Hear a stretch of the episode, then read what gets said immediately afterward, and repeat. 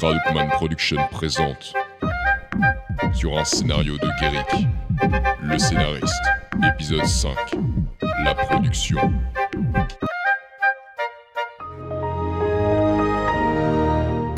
La production, c'est l'antéchrist. C'est la gorgone qui fornique avec un démol. C'est la mort qui pose des procès-verbaux. La production, c'est l'ennemi. J'ai demandé à ce qu'on ne m'emmerde pas Ça, c'est la voix délicate du producteur. Ouais, le moncule financier que tout un chacun doit se coltiner de temps en temps pour garder son job. J'avoue que j'ai toujours eu un petit passeport spécial du fait de mon talent. Tout le monde n'a pas cette chance. Je ne suis pas là pour moi. Je refuse simplement que ma meilleure amie risque d'être renvoyée pour vouloir passer plus de temps avec son gosse. Bien entendu, pas question que qui que ce soit comprenne ce qu'il se passe. Bon, qu'est-ce que c'est? Euh, au sujet du scénario, Ah, monsieur De Volt Alors, quelles brillantes idées m'apportez-vous? L'amour propre. Un truc génial, ça vous éviterait de continuer à suer dans vos costumes et d'imposer votre odeur de macaque macéré dans les excréments de bouc à tout le personnel.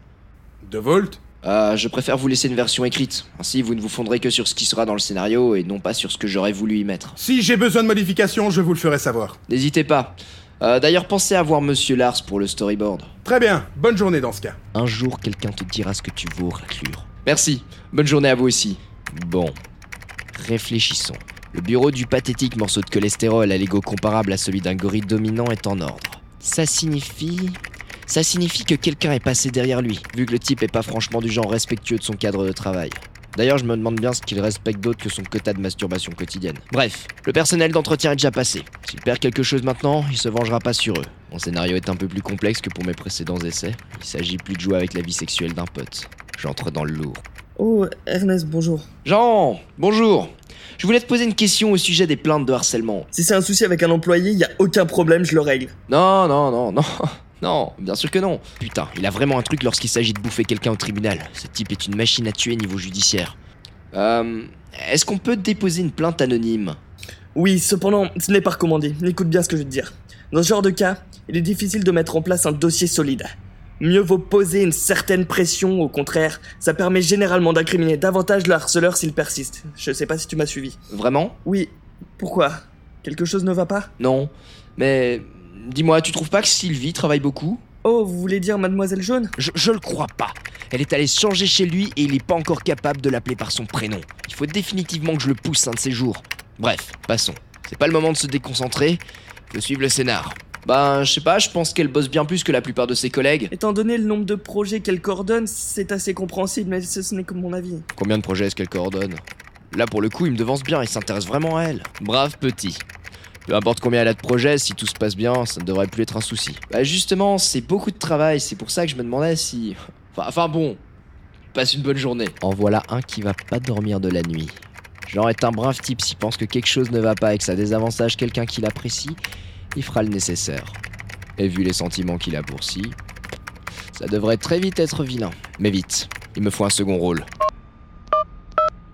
John Lars Ouais, c'est Ernst. Euh, dis-moi, on peut se voir? Euh, Pas de soucis, on se retrouve à la machine? Non, je suis pas loin. Rejoins-moi à mi-chemin devant le bureau de production. Très bien, à tout de suite. Espérons que ça marche.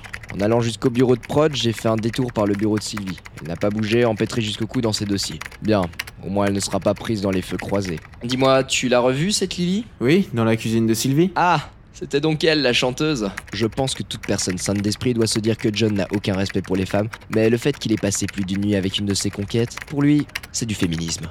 Sinon, j'ai cru comprendre que t'avais vu Louise. Croisé. Se- Seulement croisé. Ok, si jamais. Ouais, pas de souci. Bon, voilà. Bah, je voulais juste deux ou trois nouvelles. Bah, dans ce cas, euh, passez une bonne journée. Ok, ok, faudra qu'on se fasse une soirée sous peu. Ouais, pas de souci. Allez, beau blond, passe devant cette baie vitrée. Fais voir ta belle gueule au totem de tyrannie bien pensante qui s'acharne sur mes scénarii. Mais j'en ai rien à foutre que la 3D sert à rien dans le scénario Les gens veulent des effets, alors vous leur en rajoutez Lars Attendez Plus d'effets Monsieur le producteur Emmenez-moi à vos travaux J'aimerais voir ce que ça donne avec les derniers ajouts au scénario Euh, d'accord, suivez-moi. Parfait tout ça. Allez, marchons tranquillement, direction le bureau du paranoïaque. Je passe tranquillement par la secrétaire, normal.